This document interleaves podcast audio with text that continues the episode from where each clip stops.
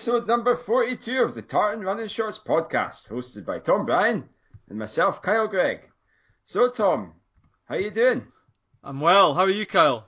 I'm good. If, if it doesn't feel that long since we last spoke. That's because it's I not. think we, we we recorded on Saturday. It's now what what day are we? Wednesday evening. Wednesday. So yeah. four days later. So I think it, it before that it was it was like a full eight days uh, without any any show. So we're we're bringing the episodes thick and fast now for, for all the listeners to hear. we are. so we We've are got a crack, we've got a cracking week lined up. Uh, our cracking episode lined up. We've got an interview with British 100 kilometre champion Rob Turner, part one. We have some more runners rants and some national and international news. So yeah, it's going to be a, a a fairly fairly busy episode, I, I think. Indeed, yeah. So let's crack on then. So tell us about your training. How are you getting on this last? Well, how? What? Let's. On Saturday's episode, so last week's episode, which is only four days ago now, we you done a 22 miler. So what running have you done in the last four days? It's, it's not really that much really since No. since I ran on Saturday and got hit by a hit by some recycle recyclables in in a in a wheelie bin. Um, so yeah, not not really a huge amount of I say a, not really a huge amount of training. I've been running. I've been averaging about 10 to 13 miles a day since Saturday really. On the, the Sunday I did a 10 miler and then Monday, God, no idea what I did on Monday. I did something easy. Tuesday, yesterday I went to the treadmill and did six by a mile, about sort of half marathon pace.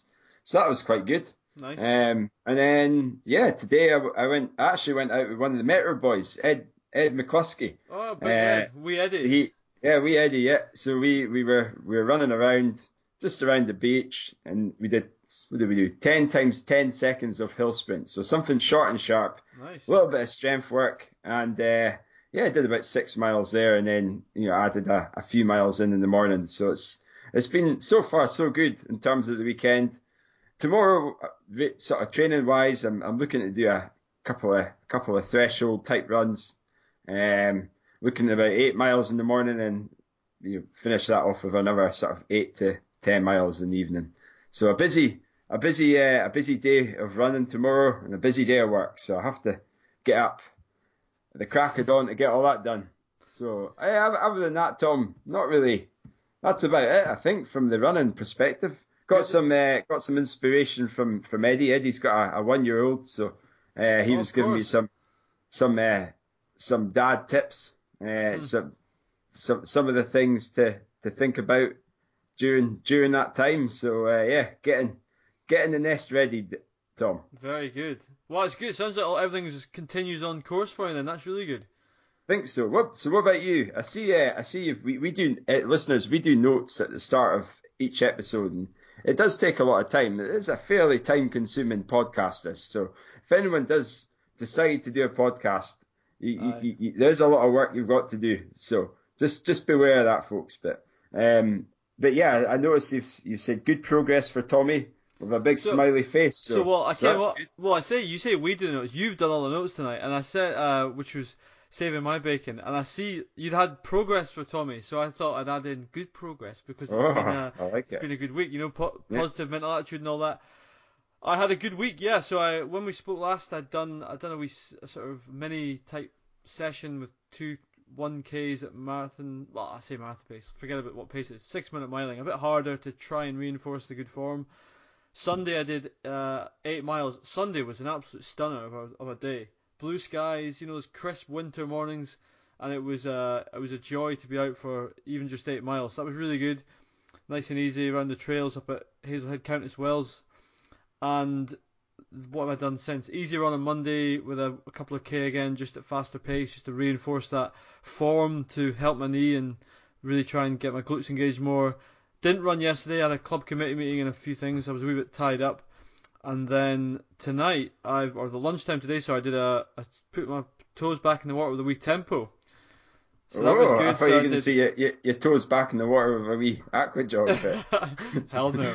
No, Uh, no. I did. Uh, yeah, I did. Um, I did five miles at sort of six minute miling. So, Nice. Nice. Yeah, and how uh, did that how did that feel? so the knee it was okay. It was. I would say it was if I sort of scale one to ten, it was probably one two out of ten for the first half, which was great. It's fine. Well, that's one one big- two. That's not even Exactly, That's, that's, normal. By the end, it was like a three, four, maybe touching a five. So that's maybe just to be careful how I progress. Yeah. Quads were quads be burning though. Honestly, it's just not quads. Sorry, calves. What am I saying? My calves are absolutely burning. I'm just, it's. I'm really trying to run it. It's a little bit different, I think. And my calves are getting loaded more, so I need to just keep an eye on that. But yes, And are you, um, are you, what are you finding then? I mean, is the pain because of lack of fast running, or is it based on your you're changing your technique to accommodate your injury? I think it's changing technique to try and because I'm trying to load the you know really engage the glutes more and keep you know I get a higher cadence and my, you know my feet underneath me more rather than overstriding. And what's interesting is um, even my easy runs, my like Sunday I was in easy run and my my calves were burning as well. So I'm stretching them a lot and I'm Okay. I'm keeping an eye on them. So I think it's just it's um, and actually it shows that they're they're being they're they're forced into action now. They can't be passengers anymore. They No, need, to, that's they need to join in and pull their weight. Join join the party. Join the Tommy party. Exactly. So, So, what yeah. about um? You know, remember when I slagged your technique off uh, a few a few Yes. episodes ago? Um, now I slagged your technique off, although you, you did still you still ran a two thirty. Now, is you bounced a lot. Now I could be completely wrong. Now you I think you you, you oscillate quite a lot, Yeah. and is that maybe one of the reasons you, you you've you've you've been you've you've had the injury? Is that is that overstriding? Causing you to oscillate more, and, and, and it does look like you're bouncing. So the idea Yeah. would be, like you say, to increase your cadence. You're not going to be bouncing as much. Hey, I'm I, I'm not slagging you off. Mm. Well, this no- is fine. yeah, This you is- are. it's it's interesting though. Like I mean, if you get that technique sorted, you, yeah. Well, what I would hopefully. be thinking is you, you're going to be less susceptible to injury, but equally you're going to be more efficient. So thus Hopefully. you're going to be smashing that 230. So there's always a positive in everything, really. Yeah. Absolutely. So I think I think you're right. I think it's you know there's when I've seen James's film me on the physio's film me on the treadmill. And yeah, my my left leg, which is the bad knee, is definitely over. It's, you can see it's it's it's definitely uh, going a bit further. So yeah, hopefully Reaching to the stars. reaching to the stars and not quite grabbing them. But yeah, so we're we're on the good path now. So I'm going to continue on this week, slowly edge up, and we'll see. I'll need to pick uh, James's brain, but I'm really hoping maybe to nudge into double figure runs on the weekend. That would be really good. So we'll see. Uh, slowly, slowly catch your monkey and all that. I like it. I like it. Well, well. Hopefully, fingers crossed, things go well this weekend, and you get into that double figure. Absolutely. That'll be great. Yeah, uh, all so- right. Well, yeah. So that good, good progress. So what's your next sort of target then? I mean, we've got the national cross countries. Nas- yeah, A can't week get my words out Saturday. today. A week Saturday. Are, are you? What's your Mm, thoughts there? Are you gonna I'm I'm protect it. yourself? Are you? Are you gonna? I think so. I'll definitely, on. I'll definitely travel down. I think I might not run, to be honest. I kind of, I'll go down for sure, and I can make a late call. But I, it's, I'm not. It kind of comes to down to do I think it's going to do me? If there's any chance it's going to set me back, I'm not going to run it. There's no value in having a half-arsed run when I'm not feeling great. So, I, I would say at the moment I'm unlikely to run. The next one would be the big half. I might see if I don't know about that. We're going down, so I'm. Te- I think I probably I am tempted to do something, even if I just run it and try and run a sort of gauge where I am. Um, but again, it all depends on how the knee holds up as I start to push the, a bit longer and a bit uh, further. So we'll see. I, I, mean, I've, as I say, I've got entries for both these races. The national, I'm going down with the club anyway for sure, so that's fine. And then the big half, I'm going down because fees running. So in you know in both cases, I can make a pretty late call on it, and uh, I can be like one of these people we complained about entering races and not doing them. I think you've got an adequate reason, though. I think we'll, we'll give you that, Tom.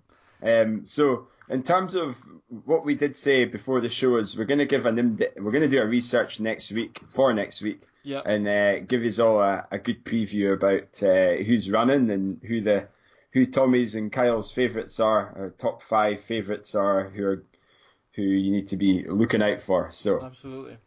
so But- yeah. So and we, I mean, obviously we've we've spoken recently to listeners, so they don't need you guys don't need to hear any more about our running than that. So with race in mind, we'll just crack on and and talk about some of the results last weekend. And one of the main things that we we spoke about last week that was on the radar was the um, the British Indoor Champs, which was which is uh, obviously a trial race for the European indoors that are being held in Glasgow in, at the start of March, and that was held in Birmingham with the the main you know the main carrot if you like is the first two home get an automatic selection for the British team provided they've got the the standard. So to cut to the chase, big big run from Laura Muir. Uh, so Laura Muir 800 meter champion, Neil Gourley 1500 meter champion, Zoe Clark 400 meter champion, Chris O'Hare and this is a really impressive one 3000 meter champion. I got Gem- yeah. and Gemma Reekie 1500 meter champion. So those guys are, from what I understand, going to Glasgow. They're on the plane to Glasgow. yeah. so uh, yeah, it's a good good effort. I think the standout one for me. I mean, obviously Zoe Clark. She's um, you know, we're we're not we're, we're not hugely north north of Scotland biased here, but we we we live there, so we have to we have to support the locals. But yeah, well done to Zoe Clark um, for producing a cracking 400 meter win. Um, just shows she's in great form just now. Absolutely, she works. She trains at Aberdeen Sports Village. I often see her doing her sessions, getting in the the weights, and yeah, really good to see her. She's gonna have a great Fantastic. season, I hope, and uh, definitely a medal contender, I think. Um, and then, yeah, like like you mentioned, the the interesting one for me is not only is Laura Muir smashing up, we expected that, but um, Chris O'Hare to to win the 3K. I mean, that I didn't I didn't know he was even doing the 3K. No- nor that did was I. A, a, a big a big shock, not a shock, but uh, I suppose it's a a pleasant surprise to see him win a 3K. I, I just didn't think he had the endurance for, for that for that distance. So you, you know what? Um, you know what strikes me about that result. So obviously we talk a lot about club running and, and whatnot, and you know the club athletes that we are, you know, big fans of. And you know, one example is Adam Craig. Adam Craig's been in fantastic shape this this year and this winter, and he is in great shape. But this really shows that standard beyond, you know, club runners. I know Adam's run for Scotland, but so Adam was uh, Adam looks like he led through a thousand meters, but he was uh, he finished twelfth in eight thirteen. Chris O'Hare, who is a fifteen hundred meter runner, so I guess stepping up, but maybe it's better suited being a tactical race. He you know, won it in seven fifty two to beat Charlie Grice and Andy Butchart. I know it's like I mean they're cracking runners. I mean, Oh yeah, yeah, yeah. So uh, it was good to see Chris. Uh, what would do, what would be interesting for me is, I mean, I remember when he was a junior, he was he, he was he was never you know, he was decent enough over over the longer distance, but he wasn't he wasn't a force a huge you know a, the, the top guy in, in in Scotland in terms of the longer distances. So um, he did okay, but uh, you know to, I wonder if if he you know changes up his training if he would step up the distance to five and ten k's. yeah. Who knows? Who knows? I did see that he made a state. He made a comment in the interview afterwards saying that he remains completely committed to the fifteen hundred.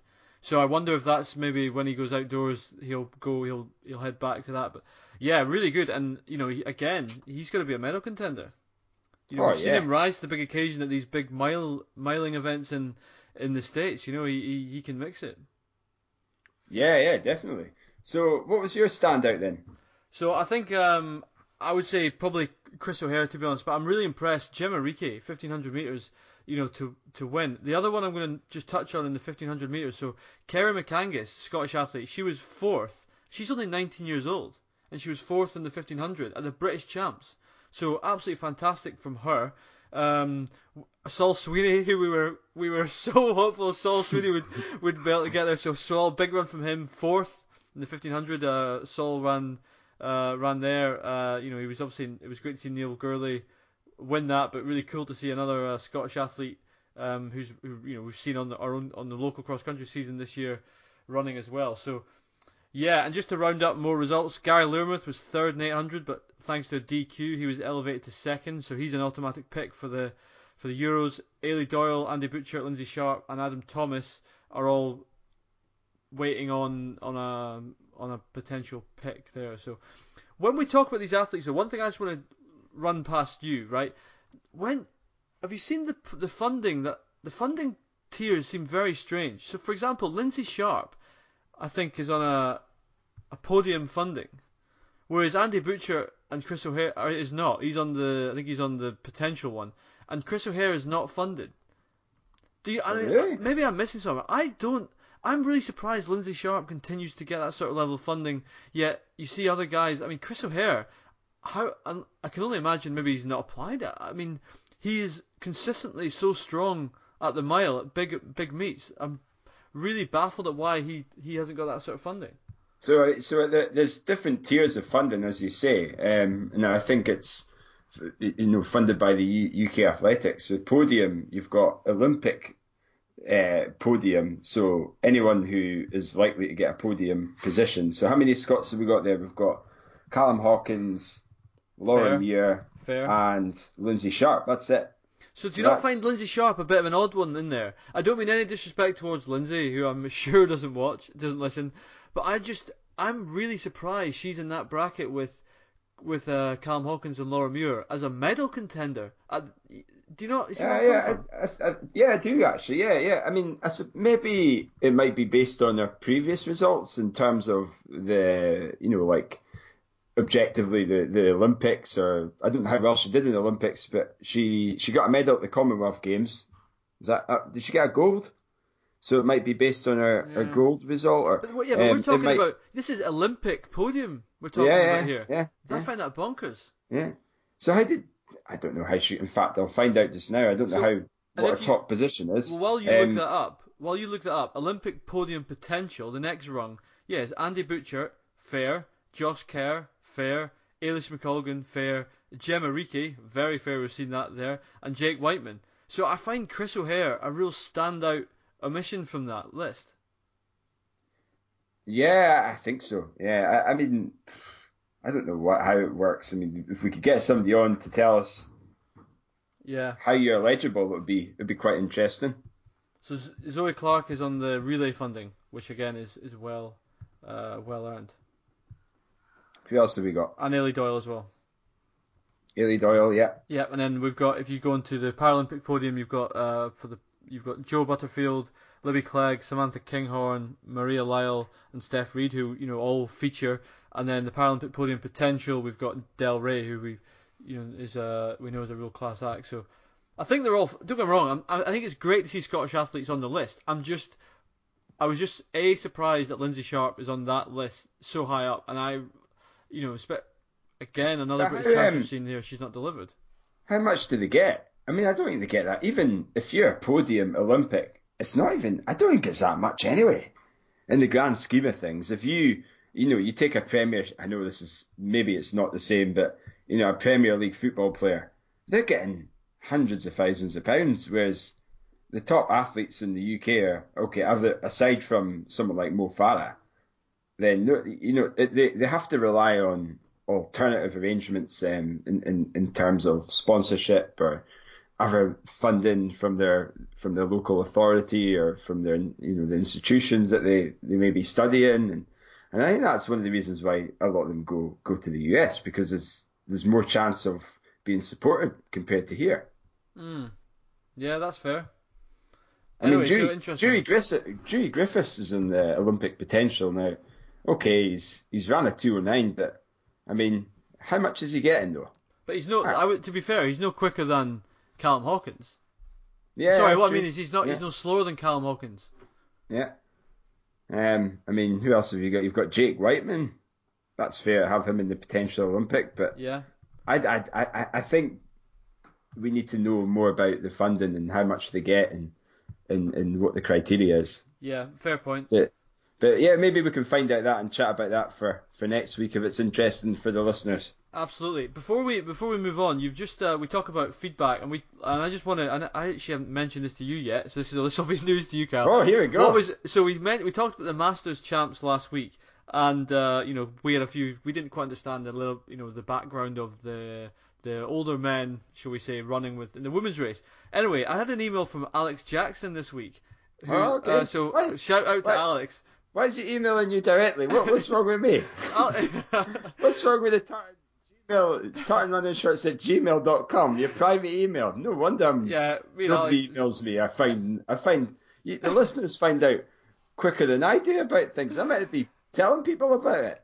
Anyway, right, so this will be interesting for you. So, Alex, firstly, thank you for getting in touch. Really appreciate that. Um, so, Alex is saying, so up to 2011, the National Masters Cross Country, the races were all women six and a half six and a half k, all men 10k, and then in they then decided in 2011 to bring the race in line with the rest of the UK cross country masters and international masters cross country. So that took it to women 6,400 meters, M and uh, M65, M40. Sorry, this is not right. I beg your pardon. Sorry, women 6,400 meters, M65 6,400 meters. So in the same race, M40 8k, and obviously the M65. Yeah, they run with the women. So there was feedback that they received that a lot of the masters, particularly the older ones, felt that 10k was too long for them, and it wasn't the case in other, you know, it was shorter in uh, other parts of the UK. So that sort of uh, bringing it in line has proven to be successful. And actually, the numbers that um, the numbers apparently have seen a big increase in M65 as a result of that. So which is a, which is good. That's really I guess what they're what they're after. Um, and the last point that he made is uh, there's a Facebook group which I have looked at briefly.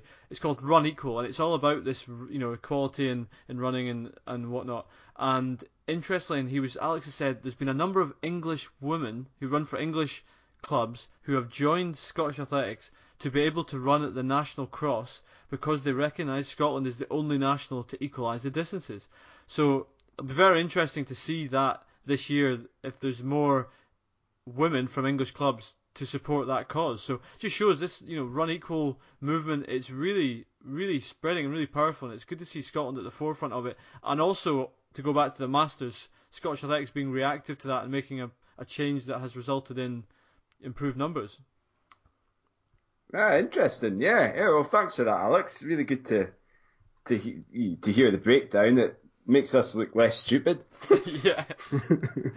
or it makes us look stupid because we didn't know the the actual facts before, and, uh, and that's a lot of the things we we ramble on quite well, uh, or I do anyway, and then we actually, you know, a lot of people know the answer to it. So really appreciate people telling us telling us to get our facts straight and, and, and we can we can give you better content at the end of the day. And, exactly. And also, Kyle, speaking of facts straight, we should have opened with this. Apologies to anyone who ran the Renfrewshire uh, Road Championships last year, last weekend, because I believe that we read out the 2017 results. So the 2017 Selman, or 2018? Uh, maybe it was 2018. So anyway, Dougie yeah. Selman we're sorry that we called you. Commiserations that you didn't. I think uh, Je- Je- Jenny, Jenny, uh, Dougie's Dougie's wife Jenny was probably going. Holy, was Dougie was sitting next to me. You shouldn't have been doing that race. no, I think he so did they... it, but he, I think he did it, but he was just second this year. Oh, was he? All right, okay, fair enough. I yeah. didn't even know there was. So it did. It did take place then. It did take place. Yeah, I just, I just naively clicked the link for results on the Scottish Athletics events page, and it must have just anyway, it took me through to the old one. So apologies for that uh, that poor results reporting, and thank you to uh, actually cute, big shout out, thank you to our man on the ground, man of the people, Cameron Strachan, for reporting that one as being oh, correct. Oh, see what a geek, Cameron! You should be out training. yeah, st- you should be Jeez. out training, not stalking Dougie Selman. Yeah, uh, he's maybe a bit concerned about his fast time he posted. That'll be why. Grand. Right. Anyway, sorry, I completely hijacked our race discussions there. I'll let we. What next? Ah, where were we? Uh, so we're chatting about results, weren't we?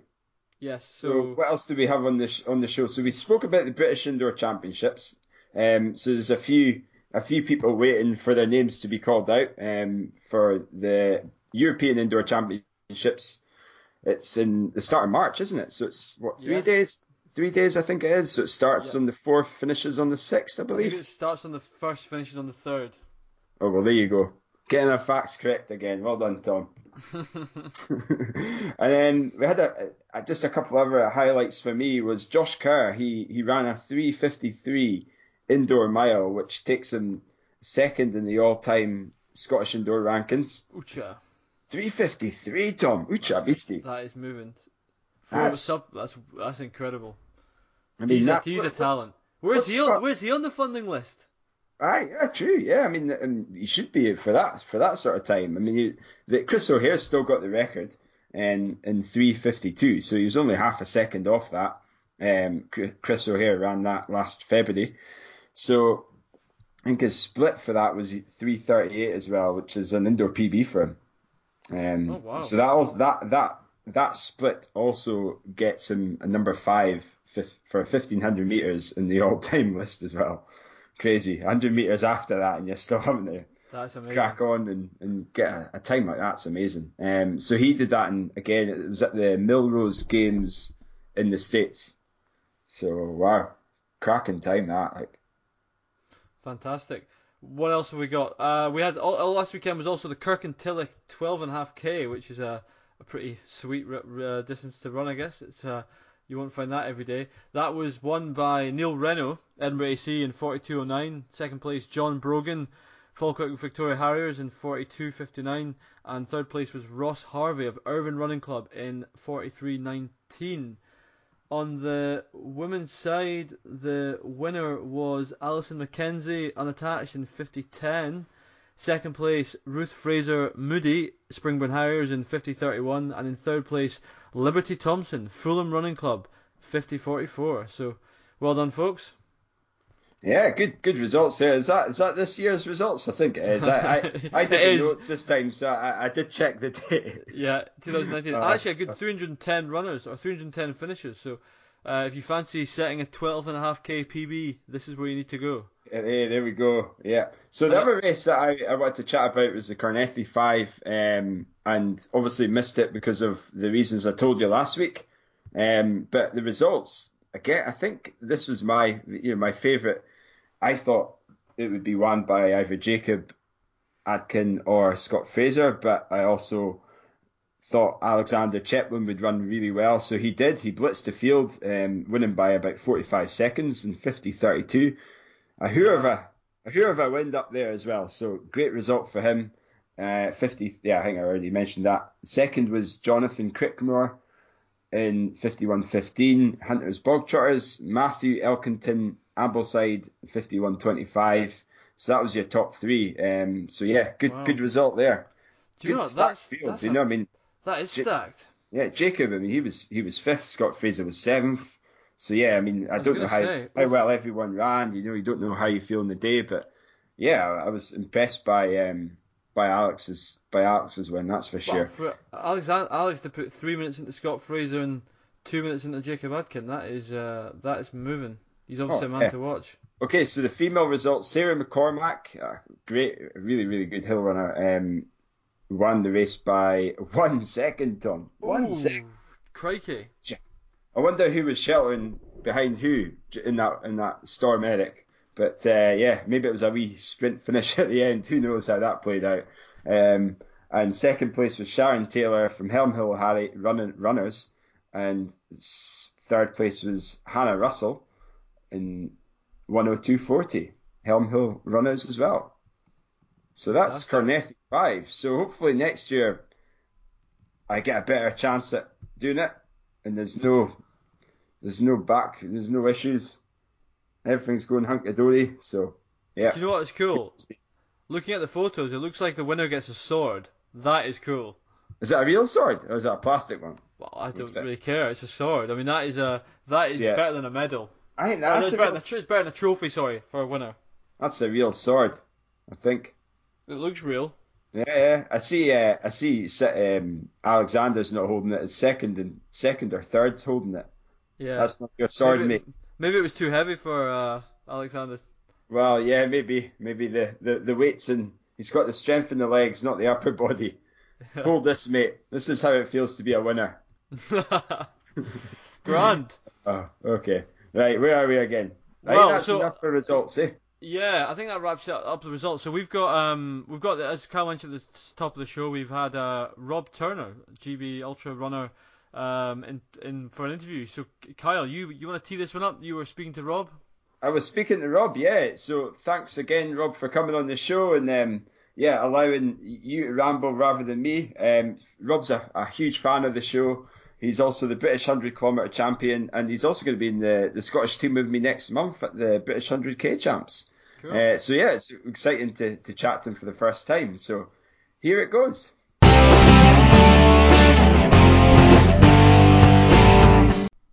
Okay, so we've got Rob Turner in the show, uh, who is a ultra runner, and not only is he's just not just an ultra runner, he's a GB international ultra runner. Um, he's a British hundred kilometer champion, and uh, yeah, he's he's been running for a fair fair bit of time. So it's really good to get Rob on the show. He's an he's also a, a great um, fan of the show, I believe. um, so That's yeah, true. so welcome to the one show, Rob. fans, one of, one of the one of the five, you're on the top. one of the five fans. Yeah, you're in the top tier, Rob. I know the checks that I get every week from you are brilliant. Thanks very much. They get me a few coffees every week, you know. Cool. So, just um, obviously, uh, we know I know a little bit about you, and uh, and hopefully, like like we mentioned before, um, we we're gonna you're gonna be in the same team as me at the the British 100k champs next month. So I'll be getting to know you a little bit more. Um, but for Absolutely. for everyone else, can you just tell us a little bit about you and your running and you know how you came to be where you are Um, now? Yeah, sure. Uh, so Robert Turner, or Bob Turner, or Rob Turner, or Robbie Turner. I go by all those names, and uh, various people call me different things. Um, I've been running. Oh, well, I was running. I used to run as a kid, uh, a teenager. Did the usual kind of track, 400s, 800s, 1500s, and all that, and then um, kind of left that when I started going to university and found drink and other things that are not really very good for you. Um, you piled on pounds and weight, started smoking, you name it, and then um, reached my thirties and like a lot of people and went, oh my god, look at the state of you. So um, decided to get myself fit and um, started going to the gym. And a guy I worked beside at the time, actually, I was working in Newcastle. Um, a guy I worked beside uh, there said, you know, why don't you come out? Because I'd been running on the treadmill doing 10 minutes and blowing out my backside. And he says, why don't you come out with me? I run along the, the trails at, um, just outside the work at lunchtime. So I went out and ran with him, and uh, that was me, hooked from then on in. Um, so I was about, I don't know, 30, 31, 32, I started picking up running again. So I've been running for, I'm 46 now, so I've been running for about 14, 15 years, Wow, I on and off. That's impressive. I didn't realise you. Yeah, you had you started so late. I mean, I'm not gonna thirty. You started again running. So what before that? Then you, you talked about a fairly. It seems a, a fairly sedentary lifestyle. Now, what did that entail? You you mentioned drinking and smoking and so. Yeah, was- well, you know, I'd actually been really fit as a as a, as a teenager. Like sort of, um, uh, I trained really hard for Falkirk Vics for a while. Or I trained with them. I wasn't a member of them, but I trained with their some of their groups when I was a teenager, and uh, got some success over sort of middle distance running. So, uh, what did I do? Um, I broke two minutes for 800. I was close to four minutes for 1500. Wow. Uh, I won a Scottish won a Scottish youths 400 meter title, and then just got to 17 at school and, and just gave it all up. I think I don't know maybe maybe just trained too hard and, and you know watching all my friends going out and what have you, and I just thought I'm not doing that anymore. Um, went to uni and then. I, I, was, I wouldn't say I was sedentary. I, I think I did a lot of sport and things, but I still drank too much. I still smoked too much. Still did a lot of things that were not very good for you. Um, and you know, I kind of sporadically did a bit of sport every now and again, played a bit of football, uh, did a wee bit of jogging every now and again. Um, but, you know, as you get older, things just creep up on you and the weight creeped on. I ended up, I don't know, 13 and a half stone or something at one point, and I just thought, God, you need to get yourself sorted out. So, uh, picked up running again, really, like I said, with that with, with, a work colleague. Wow, that's an that's an amazing story, you know. Especially so, I, I suppose my question is, if you if you say you didn't, you know, you, you didn't pick up that that kind of fairly not sedentary lifestyle, but do you think you would have been? Yeah, do you think you do you think you would have managed to improve on your performances from as a junior? So the transition from a junior to the senior level.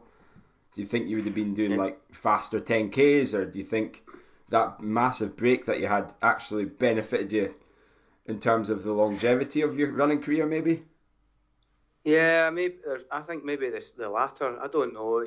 Um, you know what? It's, it's no. There's no point in regretting anything. And, I- and I, so, I've sometimes thought about you know what would have happened if I'd have stuck at running as a as a youth. But you know those the things that happened in my life after I gave up running the first time wouldn't have happened probably. So Yeah. and there's been lots of good things that have happened in that part Yeah. of my life. So Okay. you know, I met my wife, got married, had kids, all that kind of stuff. I'm not sure if uh, my lifestyle had been a, as an athlete or training harder or whatever would have if I'd, if I'd actually met uh, my wife or any anything other any other things that Yeah. happened. So um, I don't really think about it too much, and I just concentrate on um, you know my sport now. I feel like yeah. uh, as a as an as an older gentleman. Yeah. Well, I mean, you, you could you could argue if you stopped running at 17, um, how many years break did you have? So you you, you maybe you're, you're you're at your prime now, you know. You never know. Yeah, maybe. so let, let's just stick with that then, eh? Absolutely. So when you started running again, what, what was it you picked up then? Did you did you go straight into ultras or did you? Um, no, did, did you I, I started off. You know, my first race was a 10k, and uh, it's called the Clive Cookson 10k in Whitley Bay. Okay. Um, just outside uh, Newcastle on the coast, and uh, my colleague Joe, who sort of got me into running, had encouraged me to enter it, and I was ab- absolutely cacking it. I have to say, standing in this um, start line with all these racing whippets. Um, but it turned, I ran 40 minutes, which I was quite impressed with. Oh, that's 40 right. minutes, that's absolutely brilliant. I thought it was going to be like an hour. Yeah, yeah, yeah, yeah. Uh, that was my first 10k back running around 40 minutes. And I just got hooked after that and um, did more road races down in Newcastle around that area. Um, and you know, I was, I don't know, ended up running 37, 38, 39 minutes for, for 10k in those sort of first in those first bits. But I ran road racing predominantly up until oh, about 2013. I did my first ultra. Okay. So it was like a long, you know, maybe nine, ten years almost of um, short road racing. I had a lot of injuries that we might touch on, but so I, I feel like I never really got the best out of me in those years because I was constantly fighting injuries or yeah. Um, getting coming back from injuries and long layoffs and various other things like that. And I had a couple of good years, uh, a couple of good race times, but I always felt like I could have run a lot quicker than I did. Yeah. Um, I don't think I can do that now, probably beyond that, but um, injuries sort of plagued that that first five to ten years of running for sure. I think as well, you know, I mean, given how how fast you were as a junior, you know, having sub two minute, eight hundred meter pace, um, four minute for the for the fifteen hundred. Is that right? That yeah. Uh, I think I ran about 402, 403 yeah. or something like that. Yeah. Yeah. So so transferring that over, okay, the the you know the, the years that you, you weren't running or you weren't running as much, um, I'm sure that would would have helped just certainly in the road set sessions and the, the road races you were doing. Um, I think it probably did. Yeah, uh, I think yeah, it's just that I think you'd always have that kind of. I mean, I trained for about five, four or five years as a as a teenager, so I reckon you always have that kind of, you know, maybe that kind of muscle memory or what do they call it, latent fitness that you maybe just pick up again. Yeah. You know, later in life, you know, you never really maybe ever lose it or whatever. You know, you maybe always have something in there. I think from a you know a 400 meter title to a 100k title must be that's some range that. I know. It's Mo Farah type range. isn't, isn't it? oh, me. Just a lot slower than that. Let's just hope Mo Farah doesn't go for 100Ks. But hey, you never know. I mean, his first. Uh, never know. His first marathon wasn't as, as impressive as everyone thought it would be. Everyone That's thought true. he was going to break the Steve Jones's marathon record, but it took him a, a good bit of time to. Well, I think it was the second marathon to break that, but. Uh, but yeah, you never know, eh? So, so yeah, in terms know. of if it becomes Olympic, if it become, becomes an Olympic sport, he might actually end up doing it. yeah, know. I know. Fingers crossed, that'd be brilliant, eh? Yeah, and more people will end up doing it.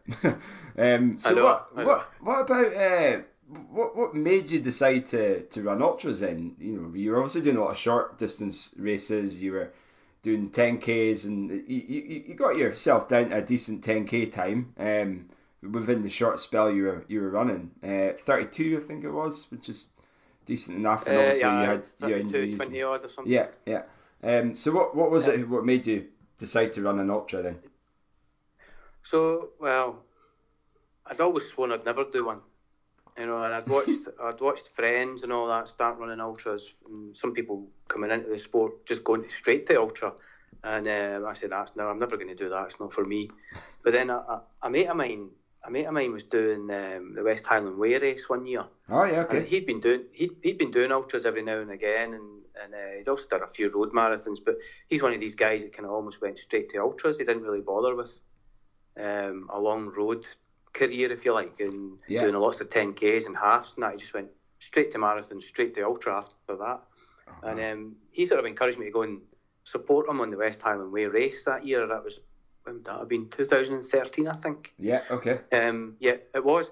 It was 2013, and, I, and he said, you know, he says I run on the trails now because it reduces my injury because he's Uh-huh. running on softer ground a lot and he's climbing mountains and what have you. So um, it's less stress on his body or less stress on, on the joints. Yeah.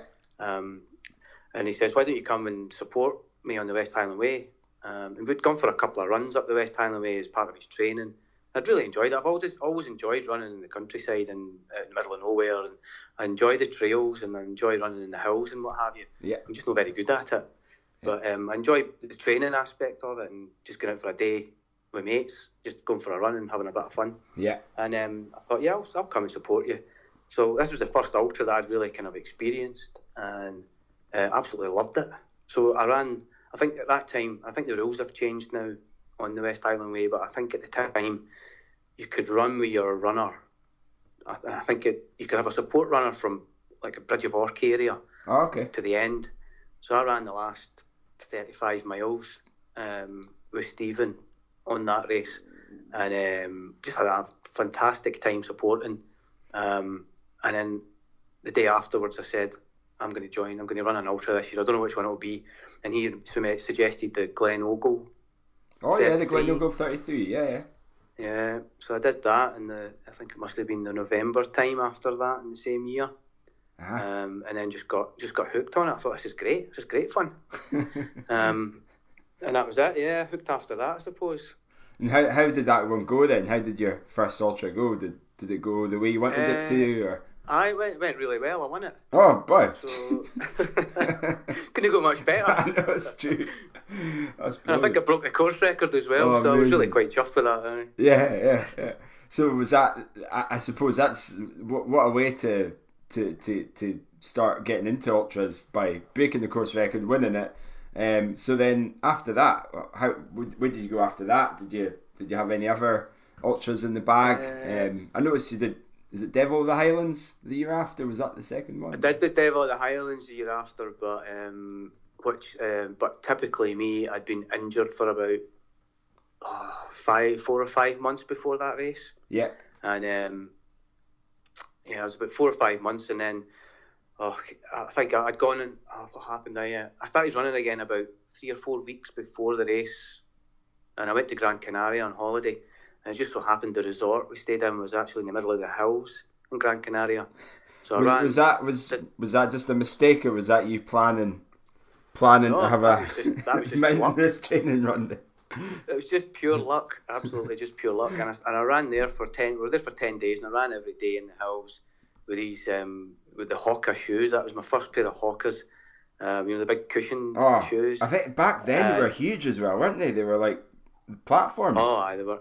Oh, they were massive. It was great because I'm quite short. Okay. So when I put these Hokas on, I felt like a giant. You know? yeah. good, uh, good. But day, they were also good good, for whatever for injury. I had. But they, they, they were good for whatever. I think it was a knee injury I had, and it, they just seemed to protect the knee really well. And I could run all week, and I, I must have clocked up about 100 miles. I was just like a, a kid in a sweet shop, running all over the mountains, leaving my, my wife and the kids Oh, to play in the no. pool all day. I'm going for a run. I'm going back until five o'clock in the afternoon oh, jeez. and and then and then ran the yeah we must have come back holiday and a week later I did a sort of small taper and then ran the Devil of the Highlands um, didn't go particularly well uh, what happened yeah I was running with Casey Morgan for the first 20 miles or so 20 Oh, yeah. miles up till um, we got to the Rannoch Moor and he started to pull away in Rannoch Moor and then by uh, King's House in the bottom of the Devil's Staircase I was spent Oh, that's completely not a place spent. to, I hadn't, I hadn't to, to over bonk. 20 miles in the last three weeks, but and that's the toughest bit of the race was coming up, and you know, I don't know how many times I fell, you know, tripped over my platform shoes, and rocks, and uh, but I can remember at one point I was lying on the on the uh, Lairig Ghru, Yeah, yeah. Lairig Mor, Oh, okay. Lying in the Lairig Mor, having fallen for the tenth time, almost in tears, with a couple of walkers ahead of me, and I'm screaming at them to see if they would come and help me get me up off the ground. But um, I managed to finish it. I've no idea how I managed to finish that race, but um, managed to finish and hold off everybody else and finish second. So um, that was my second experience of ultra running, and then I swore then, never again. so was that like? So obviously that was trail. That was a couple of trail ultras. Um, yeah. When was your first road ultra? Um, so that would have been. Um, that must have been the Anglo Celtic Plate in 2016 in Perth, so yeah. nearly three years ago. Yeah. Okay. And that yeah, that was that's the one we're doing next month, isn't it? That's right. Exact same event. I so it swaps around each year. Yeah. In the sort of home home uh, countries. So last year it was in Wales. The year before that was England, and then Perth was 2016. So it's Scotland's turn again to to host it. Yeah. Okay. Um, uh, yep. So, so you, uh, you, that, that was it three years ago. You did pretty well there. You were so again it was the British Championships. So you were first vet, first vet, and you were Yep. third overall. So That's that's right. that's amazing. Like just yeah, yeah. So so that was like how how did that go then? How how was it running 100k on the road versus on the trail? Uh, well, I hadn't I hadn't ran hundred k before, so I haven't been one of these guys that's been able to just go out and progress up the distances. You know, I- Yeah. I watch I watch uh, peers go doing maybe a, a thirty mile race, and then they'll go do a fifty k or a fifty mile, and they'll jump up into the hundred milers, and they're good at it and what have you. Well, I've never been able to do that. Okay. Um, yeah. I've always always been always been injured basically. Oh god. So I, uh, up until more recently, I've I've had a pretty inconsistent career to be honest. But um, so that, it was a big step up for me, having gone from I think maybe the longest run I'd done was a River Ayr Way race, which is nearly about 38 miles. Um, that's on trail as well, but 62 miles or 100k was probably the furthest I had gone. Um, the race itself, um, yeah, the first 50 kilometres, um, James Stewart, who was in the team, and Marco Consani and I had all sort of uh, agreed that we'd probably be running around the same time, so we all kind of helped each other in that first 50 kilometres. Yeah. Um, And then um, Marco and James started to tail off. They'd started to have a some problems. Um, James around the 50k mark, and Marco maybe just after that. And I'd started to run on my own after that. And then I think I started hitting my own issues probably about 70 kilometres or so. Um, and I thought, this is it, I'm finished now. I think I was in second place at, at 50k, and I dropped. Did I drop two spots? Did I drop into fourth? I think maybe even fifth. I can't remember. Yeah. I dropped a few spots anyway, but I thought I'm just going to finish this. You know, this is my first Scotland vest. I was delighted to finally pick up a, you know, a Scotland vest, if you like. Yeah. Uh, um, at what age I was, what 43, I think I was, and uh, I thought, you know, this is great. It doesn't matter what happens in the race. Um, you know, just finish it, and then you'll, you, you know, you'll have done yourself proud. And um, I remember my wife was going around, and uh, she, she's terrifying at the best of times. So she was scream, she was screaming at me to get a move on and what have you. And um, I think Ant Clark from England was closing me down as well. He was running really well, Yeah. so he was closing me down. I was going to lose another spot, but then um, the support team gave me a bottle of flat Coca Cola Okay. with about four or five laps to go Yeah. and I was dying of death on my feet. I thought I'm gonna be, I'll walk this in, but I'll finish it. And I don't know what happened. And I'm not suggesting we all start drinking Coca Cola because let's be honest, it's not really that good for you. No. But that it- flat Coca Cola was like a, a a shot of whatever, you know, shot of pharmaceuticals because I absolutely started tearing it up these last four kilometres. I'd gone from eight and a half minute miles, if you like, right down to six and a half minute miles. oh my word. With legs, Yeah. with, yeah, with, with legs that felt like they were had, had lead in them for the last the previous ten miles, you know, Yeah. Yeah. and um, caught up the spaces, the, the places that I'd lost, and ended up finishing third. Um, and I put it down to that that, that Coca Cola and my support crew, um, who were there at the time, you know, just giving me that at the, at the right moment. Um, and I just just held off Ant Clark. Um, I, think, it was maybe 30 second, 30 seconds between us in that race. So Yeah, I'm just looking at the results just now. It was yeah, you're literally uh, half a minute off. You know, a set, just seven hours of, of running and half a minute behind. It's that's uh, that's that's Yeah. something that's some going to, to hold them off, and I think Marco was was a, a minute a minute behind you there as well. So yeah, kudos to pulling it up. But so what you think? Obviously the coke, you know, coke. It's interesting you say that because I, I remember. Um, in fact, I was it, it was this year. I was doing the Cornhill Highland Games, and Don Ritchie was there. It was it was only about three or four weeks before he died, and I asked him, uh, you know, what what would you what advice would you give me? And the thing he said was was Coca Cola. um, Did he? yeah, yeah. So that's what he was having. So. If, if Don Ritchie, if, if it's good enough for Don Ritchie, it's, it's good enough for you. So there you go. Oh, absolutely, Yeah, yeah. absolutely. I think some of the old school ultra runners knew exactly what they were doing. I think um, we're all a bit lost taking our super gels and Yeah, uh, f- uh, fancy hydrogels and and you name it, and they were just into digestive biscuits and Coca Cola. Yeah, I think you're you're right. You know, it's I think stripping it all back and actually looking at what you actually need and is is probably important. And and I- think as well we- we probably know what we're something that we need to be doing as as athletes, especially ultra runners, is is to train your body and find out what actually works for you. So. Um, but yeah, I think um, for for Perth there'll be there'll be a lot of Coca Cola being bought for the for the for for for the Scottish team, eh? or Iron Aye, Brew, definitely. Irn-Bru, maybe even that. But although it's I've low, not tried that one yeah, low low sugar moved away from content now. Yeah, we'll go for the Coca Cola. uh, Yeah. yeah, brilliant. Okay, so yeah, that's um that's great. Like, so that was your first kind of hundred k race, and then af- was, after that, you you you you then you then went back the following year. Is that is that right? Um, I was selected the following year, Yeah. so that would be when it was in Hull.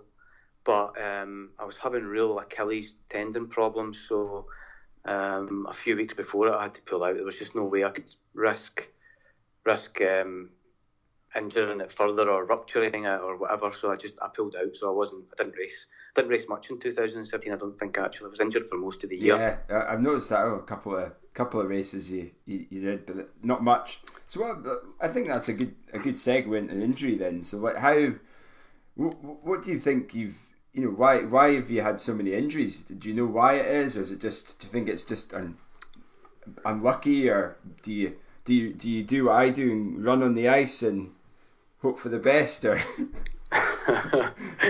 um, I, I think it's a combination of things. Um, um, maybe, I- maybe I think some people are genetically probably a lot better than I am.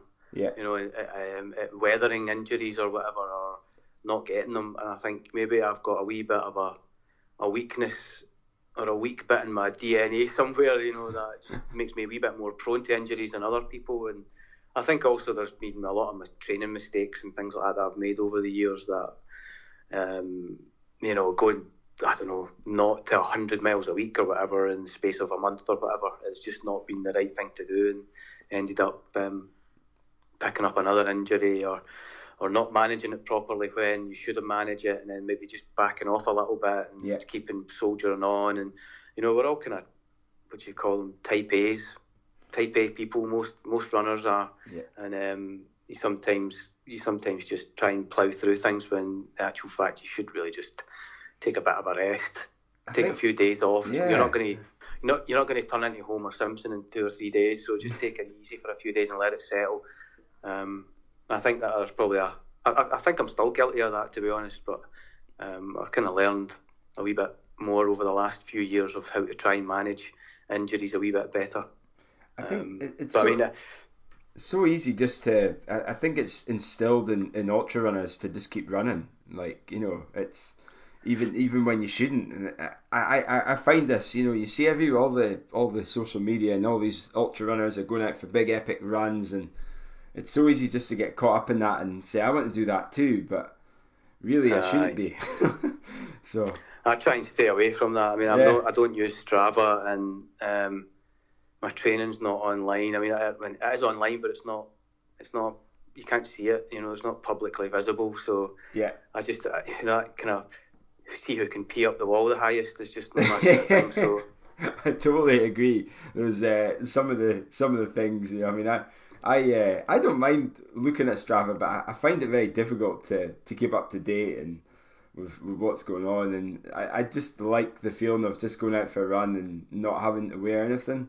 Um, and Yeah. and yeah, but I, I- do like it, and just to see how what my progress is. But you know, it's not to say that you can't just use Strava for, for your own diary, but uh, but like yeah, Aye. a, a lot of people go, oh, you know, you're you're thinking, you put your post up, you put your your run up.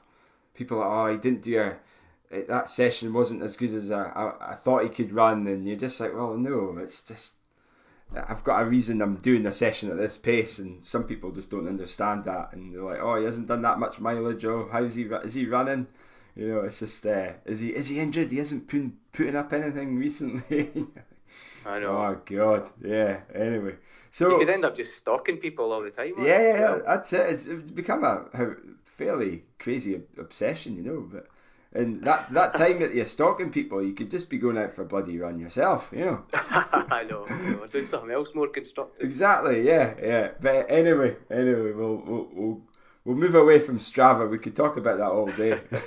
so in terms of um the the so you, I think we'll we'll, we'll go into the, last year. You had an amazing year last year, and so how how I old did. were you, how old were you last year then? Is it 45, 44, 45?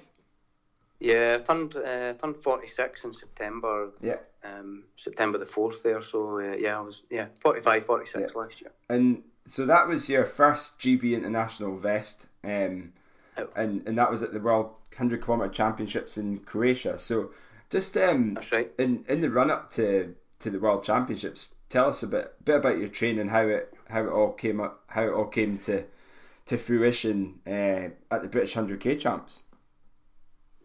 Well, I suppose we'll have to probably rewind back to 2017 Yeah. actually. Um, so I'd had a long injury. I had a, an Achilles problem to start with, and then I got eventually got back running. I picked up plantar fasciitis. I don't know if you've ever had that, but that is horrific. I've never actually Um, heard, I've I've never had it, but I, I would hate to have Oh, it. it is awful. Yeah. It it's one of those things that I had it for seven months. I did, didn't run a step for seven months in 2017 because of it. It was absolutely awful. Trying to get rid of it, doing everything you possibly could, spending money on fringe um, medical treatments and things like that just to try and get rid of it, and it just wouldn't go. Eventually, uh, like an old uh, podiatrist friend I went to school with, who's now a podiatrist, uh, messaged me over Facebook. She must have felt really sorry for me. Um, me me moaning all the time on Facebook about plantar fasciitis and said, look, do these stretches. And I did them religiously. She said, you know, do them, do them up to six times a day. Um, Okay. These various stretches, and, and I said, how am I going to fit that in? No, Yeah. I was in the toilet at my work, disappearing into the loo work, stretching these bits out and all that just to try and get rid of it. And you know, within two weeks I was back running. Wow. Like, and I wish uh, wish I'd gone to speak to her, you know, seven months prior to that. But um, you never know whether it was that or all the other things, maybe just the accumulation of it. Yeah. But anyway, in that seven months, I had kind of, I'd kind of picked up with um, Paul Giblin. You know, Paul Giblin does a bit of coaching and what have you. And I'd, Yeah. I'd been kind of speaking back and forward with Paul because I, I was kind of interested. I watched all the guys that he trains.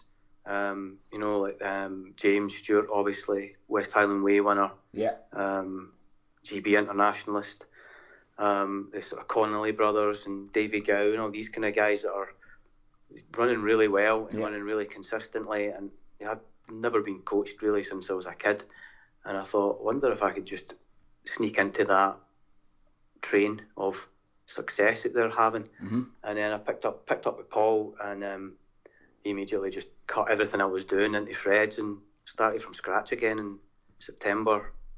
Yeah, September 2017, and um, and changed my training quite dramatically actually from what it had been over the previous years.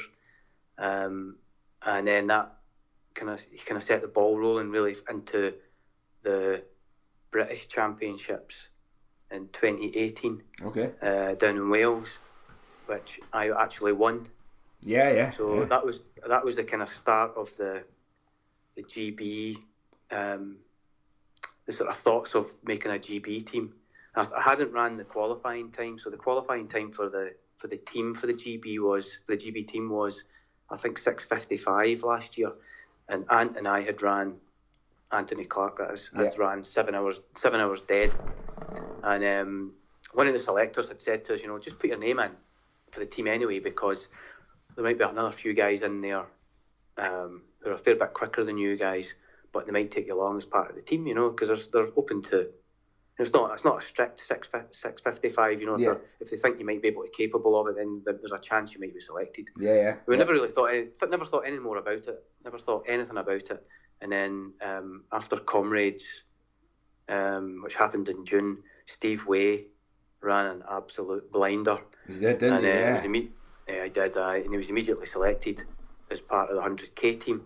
I think, but off that, and I think off the back of Steve's phenomenal Comrades time and position, um, the selectors decided to take a team to the to the 100k champs, and Anthony and myself, um, along with Lee Grantham and uh, Steve Way, were selected as part of that team, and I was just absolutely over the moon. You know, 45 year old. I was going to be 46 Yeah. by the time that by the time the World Championships came along, and I was picking up my first um, first ever GB vest. I was just absolutely ecstatic and delighted about it. It was another one of those pinch me moments to see if it was actually true or not. Did you um did you ever expect you know to, to be aiming for a GB team or was that ever in your wildest dreams or were you were you just like you know was was it just you, you thought maybe um you know your age or was that ever did that ever come into your mind that it would ever happen or Um, see, I'll, I'll be honest with you, Kyle. I actually don't even consider my age as a problem. Yeah. Um, I know it will. It will be at some point. I think you know uh, maybe when I reach the big five zero, things will maybe start to slide dramatically for me. But at this moment in time, you know, I can keep up with the guys that are in their twenties. yeah Um, nobody's age bothers me. I, I don't. I don't go into a race and go, "Oh, they're 30. yeah I'm stuffed because I'm 16 years older than them." You know, I don't think about it like that. Um, I just think about it as well. They're just another competitor, just like I am. Doesn't really matter. Um, I think that, yeah, um, that's an amazing sorry. attitude to have. Um, you know, because I think you, you look at you look at a lot of other athletes and not just age, but even gender now. You know, and some of the, especially in the ultra scene, the age really No. isn't a factor at all, and even even gender isn't a factor in some of these events. Um, no, like just look at Jasmin Paris's spine Yeah, race. That's yeah, and phenomenal. Or Camille um, Herron. Camille or- Herron. Yeah. It's, Cody it's Dauwalter. I, I think a lot of people's mindsets are so traditional and oh you're you're that age you'll never be able to do that and even uh, or the guy who did Tarawera he did the hundred mile race um, what's his name uh, he's an American guy he's he's I think he's in his fifties and he's still Right. beating everyone he's still one of the the top guys Well, there's the, a guy called uh, Jeff Browning. Yeah that's the guy that's who I was thinking of Uh, he's yeah. the same age. As, uh, he's maybe a year older than me, and he's Yeah. still killing it on yeah things like Western States and what have you. He's Exactly, still making top ten in Western States. he, he won the did he he was did he win the Hard Rock this year I think he I'm not sure. Did he? You, you might have, you might well have done, yeah, yeah.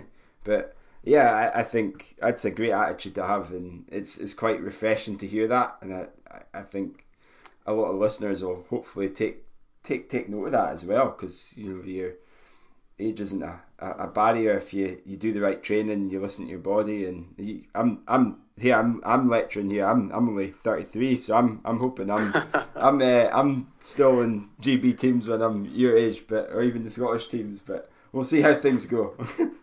Absolutely. Yeah. And you know, I, you know, I still harbour dreams of, uh, you know, I ran two thirty one for a marathon when I was, oh, what age was I? Been thirty six, I think. yeah. Okay. And and and since then I've been injured, or I've started uh, picking up more ultra marathons rather than concentrating on road marathons. But I still harbour a wee. A wee dream of running that sub two thirty at some point, Yeah. you know. I think I, I think I've definitely over the last couple of years, um, I think I've definitely been in shape to, to worry that PB. Yeah. You know, so I think maybe I mean, I maybe speak to Paul maybe about trying a road marathon maybe later on in the year and then just settling that one.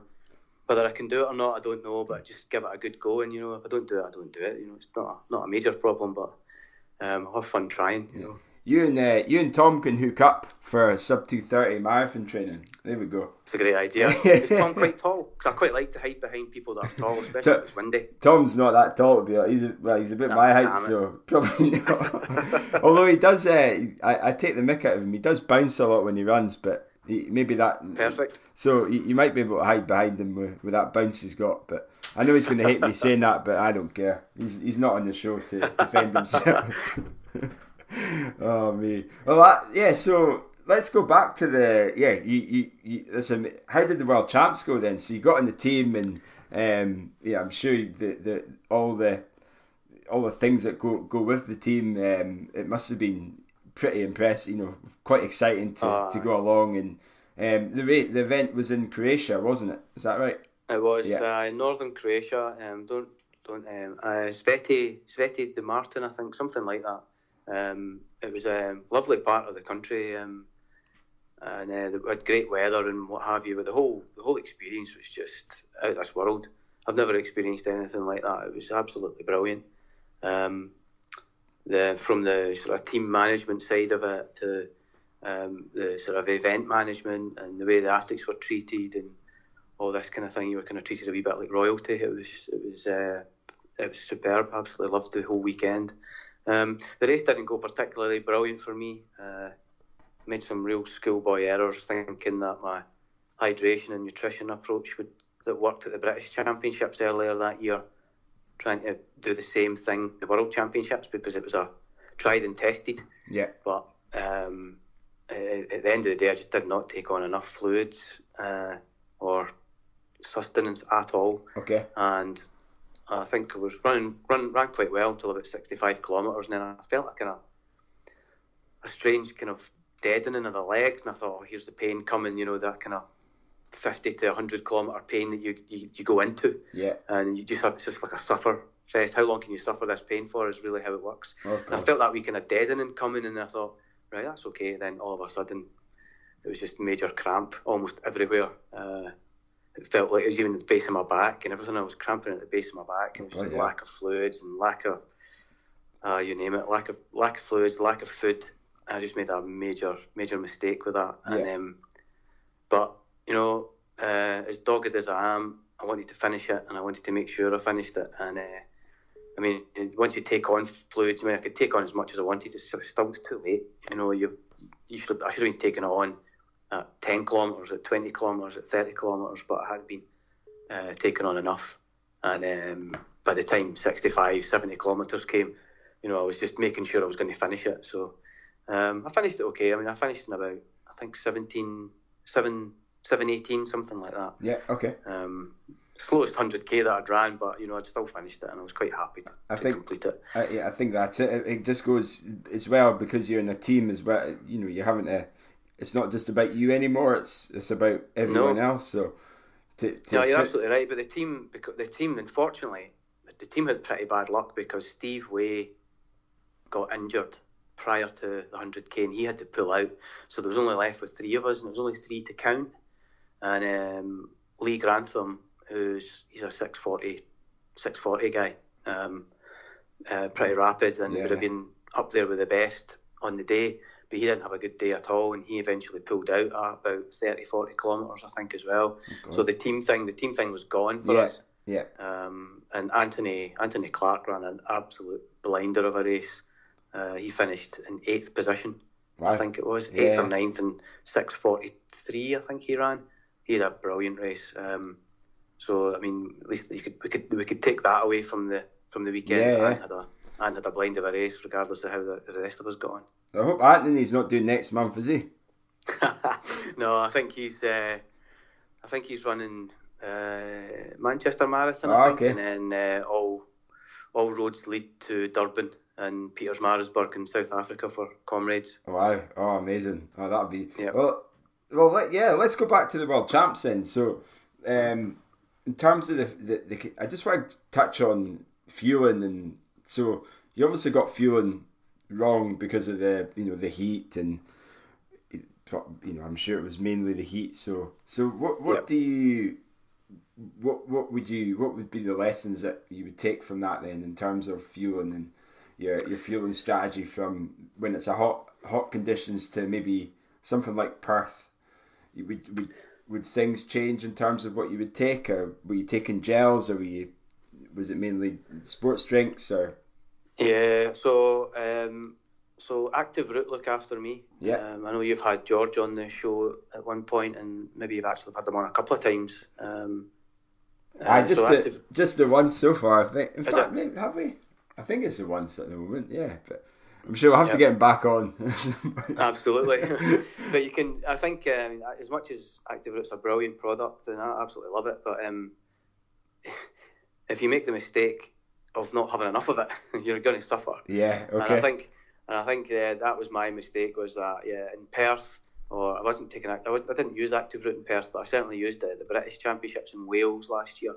And um, it wasn't. It was a pretty cold day, so I didn't need as much of it, and I took it on every maybe second lap or so, so maybe every four miles. But at the World Championships, I was doing exactly the same, and in actual fact, I should have had it every two miles, and I should have been taking a lot more fluid on. And um, um, I don't know about you, but I, I, I get really fed up with gels, and I can't uh, eventually can't take them on, and I, will I'll pick them up from the aid stations and I'll take a mouthful of it. And, then, and in Croatia, they were starting to get warm. Oh. There's nothing, nothing worse than a warm God. gel. that sounds brutal. It was brutal, oh. and I just didn't want it in my mouth. It felt absolutely dreadful, and I wasn't taking them on. I was basically chucking them in the in the waste bins and thinking I'll just keep taking Active Root. But then, uh, what happened in the first 30 kilometres? I think I stopped three or two or three times to the toilet. Okay. Because I'd been, and I thought I don't need any more fluid in my body. That's what I thought. So I stopped take, I stopped taking on water. Um, but in actual fact, in hindsight, you know, a couple more pee stops would have actually been preferential to what actually happened in, later in the no. race for me, oh. hobbling along with cramp all over my all over my body. So uh, yeah, I, I, I, maybe that's a lesson learned for yeah. me is just keep to keep taking on fluids and, and just keep taking on keep taking on food and fluids all the way through. Yeah. And then so I've been kind of I've been this time round I've been kind of experimenting with different stuff. Um, um, different products as well. I mean, Active Root will always take, but in terms of uh, gels and chews and um, other sort of more solid foods, um, I've been experimenting a wee bit more different stuff this time to see how it works. So yeah. hopefully, fingers crossed, it'll it'll be okay. Yeah, we're not going to get not going to get 30 degrees in Perth and in, a, in, a, in a Scottish March. So yeah, uh, you never know, eh? But uh, hopefully not. God, imagine that the blow ups that'll happen. Jeez. I know. Everyone's I know. like screaming out for water and jet. Oh no. Well, yeah, I'm sure it won't be. um, all right. Well, that sounds pretty good. So in terms of the yeah the the hundred k champs in in Croatia, so it's am I right in thinking that every two years is a hundred k event? Is that right? Yeah, I think the next one's 2020. Uh, I think we, we just heard. I think they normally swap them between a European champs and a and a world champs, but I, I think they haven't found anywhere for a for a European champs for 2019. So ah, there wasn't okay. any this year, unfortunately. Yeah. That's so, a shame. so yeah, 2020 is the next one. Yeah. Oh, we'll, uh, we'll, we'll we'll try and give that a go then, eh? Absolutely. I, am I'm saying this might be my last 100k road race, my first and last. Going round. Sure and, well. I, I want to, I want to, and I mentioned it before. I want to talk about running laps of because you've obviously done it. I've never ran laps of 2.3k laps for 100 kilometers. Now, how, what, what on earth is? Firstly, why is why are we doing it in laps, 2.3k laps? And secondly, how on earth do you cope with that? Um, uh, I suppose the first to answer the first question about why we're doing laps is uh, I have absolutely no idea. I, I, I, suppose you're 100k on the road. I don't know. You maybe need to close off some roads and what have you. That cost a fortune. Where that's, that's true. When, yeah. In, in Perth, you'll just be you'll be sharing the you'll be sharing the, the, the park with probably the Sunday afternoon um, pub football league and uh, dog walkers, and anybody else who wants to go for a stroll on a Sunday afternoon in a Perth park. Um, but I suppose you you know you don't need any, you don't need to close roads. Um, you can keep track of everybody pretty well. Um, so I, I suppose, that's why it, is. It, it would be more spectator friendly as well. Ah, it is, and you get a cheer every you know every 2.3 kilometres. You'll get a good cheer from the support area. It's actually a really good atmosphere. You'll really enjoy it, Kyle. Yeah. Uh, um, the, the, sort of camaraderie amongst everybody doing it, and that is, is something pretty special. So, um, I'm sure you'll you'll have a great time. I, I, that's if uh, the last ultra run I did was uh, that 80 mile race, and I don't I don't really want to be walking around doing laps, you know. So I'm I'm, I'm hoping it, it's better than that. But yeah, I'll, I'll take your word for it, Rob. I'm, I'm assuming you're going to be a wee bit better prepared for this one though than you were for the 80 mile. if I'm not, I'm I, I quit. I quit ultras. I'm going back to 10ks. oh. Ah. Thanks, Kyle, for that. Another great, a great interview. I look forward to listening to it. And thanks very much, Rob. I look, I look forward to listening to part two as well next next week, listeners. So another great interview that. that. Tom's not listened to yet, eh? Well, only because you've only just uploaded it to the our shared drive today. So I will, uh, I will listen to it before it's gone out. So grand. Uh, so that's um, we've got Rob back next week, as I say. Moving on to some running news then. Um, Oh, sorry, I over. I spoke over you there, Tom. Go for uh, it. Just on the same theme, we, we have got a couple of uh, a couple of oh, no, just couple of folk who've been picked for the World 24 Hour team for the Team GB, um, wow. and that is James Stewart, who's also going to be in the team, uh, the 100k Scottish team for next month, and uh, Grant McDonald as well, who got a mention a, a, a few episodes ago with his uh, awesome 24-hour win in qualification time in Barcelona. So congratulations to Grant and congratulations to James as well. I believe that's James. This is going to be James Stewart's first 24-hour event. So good luck with the training there, mate. Fantastic. It looks to be uh yeah, it looks to, it'll be exciting to watch that. Other news, we've got the uh, this weekend is the we talked about this race before. It's the Armagh road races in Northern Ireland, and Scotland, as always, are sending a team to that. So in the women's team, we've got Steph Twell, Kerry MacAngus, who we mentioned had a very good run at the British Champs indoors, and Eloise Walker in Race C. In the, the men's team, we've got Adam Craig, who also mentioned a, a strong run at the 3K, Luke Caldwell, Luke Traynor, so interesting to see Luke over that sort of distance, and Jamie Williamson. And this week, We've also had James Donald from Dundee Hawks added to the lineup, so a strong Scottish team going over there, and we uh, we look forward to to um, talk about those results next week. So good luck to yeah. any of you if you do listen. I think um, JB Williamson's been forced to withdraw. I don't know why. He? It could be an injury or. Um, so James, James... Don- ah, okay. James Donald stepping in, and he's an under 23. So I think with the the Scottish um, with the Scottish selection, they always usually want to have an under 23 in the team, um, which gives them that, you know, the, the juniors, that, that transition from junior to senior, that extra opportunity okay. to uh, hit the ranks. So that's a really strong team, though. I mean, you know, James oh, Donald's yeah. running well. I mean, you've got Adam Luke Craig. Traynor, Adam Craig. I mean, they're all sub 30 guys. Sub, oh, yeah. Low 29s. So, I mean, Luke. So, so 5k, I mean, that the the 5k race in the America. That's by far the, the, the fastest 5k you're going to get. One of the fastest in Europe, I would I would say. Oh yeah. Yeah. International so. field. So yeah, very uh, interested to. Is any other folk who who are go, who's going along to the, the event? You know, without the Scottish vest. You know. Uh, I'm not sure. I don't know. I don't know myself of anyone who's going over. I know a few people have talked big big guns about going over, but it's all those, one of those. It's one of those races you always say, "Oh, I would love to do the Armagh 5K," and then it gets to January and you're like, "Wow, I'm not going to go to Northern Ireland for a 5K race. I'll just do the run instead." oh, well, hey, you can get some fast park runs out there. I tell you what, speaking of fast park runs, I guess this is not news, but it's kind of races. I'll talk about it now. So this weekend is the uh, so uh, Myles Edwards, the local uh, runner up here. You'll know former 1500 meter champion, friend of the show.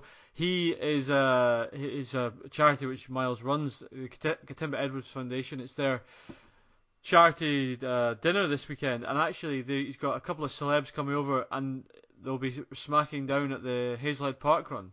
So this weekend at the Hazlehead Park Run, we're going to have uh, Myles himself running with Gideon Gathimba, who has a is a course record holder there. He is. I mean, I've got to say the Hazlehead Park Run is not. I mean, I was I was actually running on it today, and I always start and I'm like, fuck, fucking hell. It's like up a massive hill. Like in his time, the 5k time is 1440. It's outrageous. And it's like a cross country course. And I'm like, okay, I, I, mean, the first half's slightly uphill and then the second half's down. But I mean, if you if you're not warmed up for that event, you can really struggle yes. on that race. I, I I I don't know how you can run a, a 1440 in that course, even if you're Mo Farah. I just don't know how you can do it. So it'll be interesting to see how he runs that. And also, Dave Moorcroft is coming up and he's running. Is Former he? British 3K record holder. So we'll see how Oh, he gets on. Wow, he won't be as fast as uh, back in his old days, but No. yeah, I, I, when he was up last year, I, I remember catching. I think it was last year, two years ago. We caught up with him, and uh, yeah, it's good good to see these guys uh, supporting the event. Really good to see, and a lot of money's raised for for a, a well worthy charity, uh, the. Gathimba Edwards Foundation. So yeah, uh, enjoy the enjoy the, the, the shindig, Tom. I'm sure you will. Yeah. Yeah, make sure you get get some interviews in there. Absolutely, yeah. Don't you Yeah, worry. take- There's a couple of take- lined up. Take your snowball with you. Awkwardly take your snowball and just stick it in people's faces. Well, do you know, what I would say I would say I just put it on the dinner table, but the table I'm sitting at is is uh is the likes of uh, Russell Strachan, Chris Richardson, Ben Ward, uh, Hamish Battle. These are you know these are the Metro Metro guys. Rob Taylor, our chairman, will be there. So it's it's going to be the it's there's a lot of uh, Metro Metro type uh, committee type people. So I think. Oh, the- okay, very, uh, the very, banner uh, might the, the banner might not be quite safe for uh, for TRS. yeah, very, very prim and proper table that, eh? Well, yeah, that. Ah, well, that, that'll be good to. Well, enjoy that then when it comes. But make, make sure you don't do anything silly in the dance floor. Watch knee of yours. Absolutely. Yeah. So, other news. What else have we got?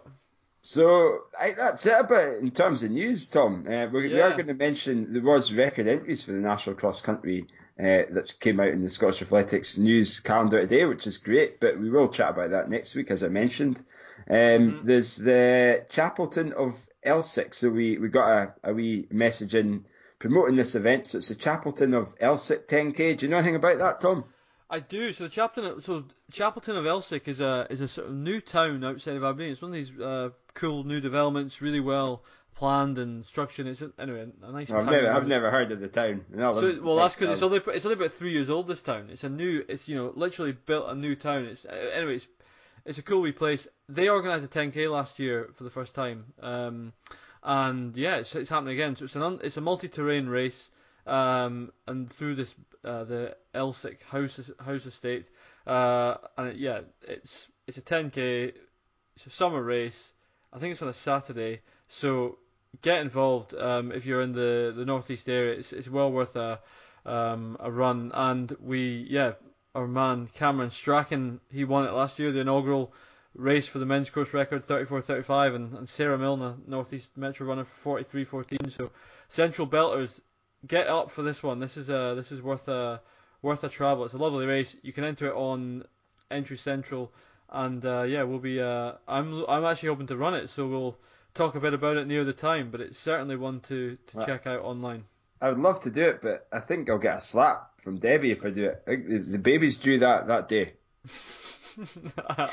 yeah maybe pass Oh, sorry, one. I, sorry, Debbie. I'm just away to do the Chapelton of Elsick 10k. Uh, I'll, I'll miss the, the, the birth of our, our newborn.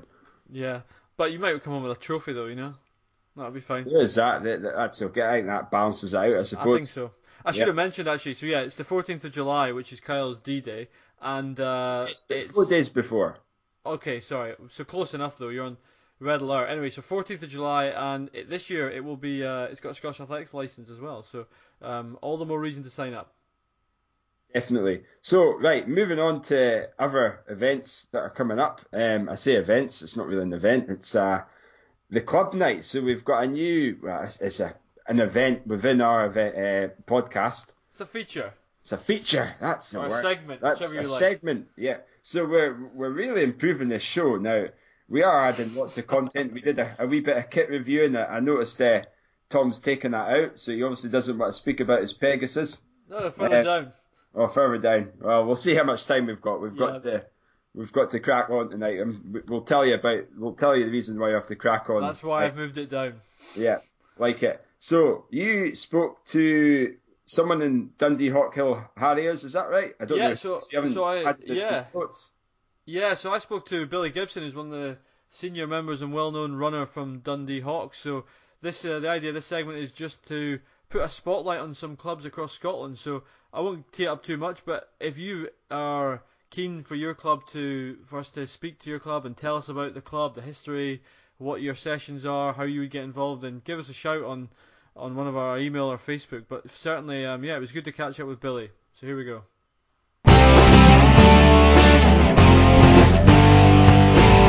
Joined tonight by Dundee Hawkhill Harrier Billy Gibson. Hello, Billy. Hi, Tom. How you doing? I'm doing good. So thank you for joining us in the first ever club night on uh, on TRS. So obviously you're you're a Dundee Hawks runner, um, well known on the circuit by many of us other Scottish club runners. So tell us about Dundee Hawks. Um, well, certainly when I, you asked me to do this, I had a quick look through the website, and there's actually it surprised me just some of the history that we've got in the club. Um, so looking back, it was started way back in 1889, so effectively makes us one of the oldest clubs in Scotland. Um, and it's actually went since then, other than a couple of times just where the First World War and the Second World War kind of got in the road.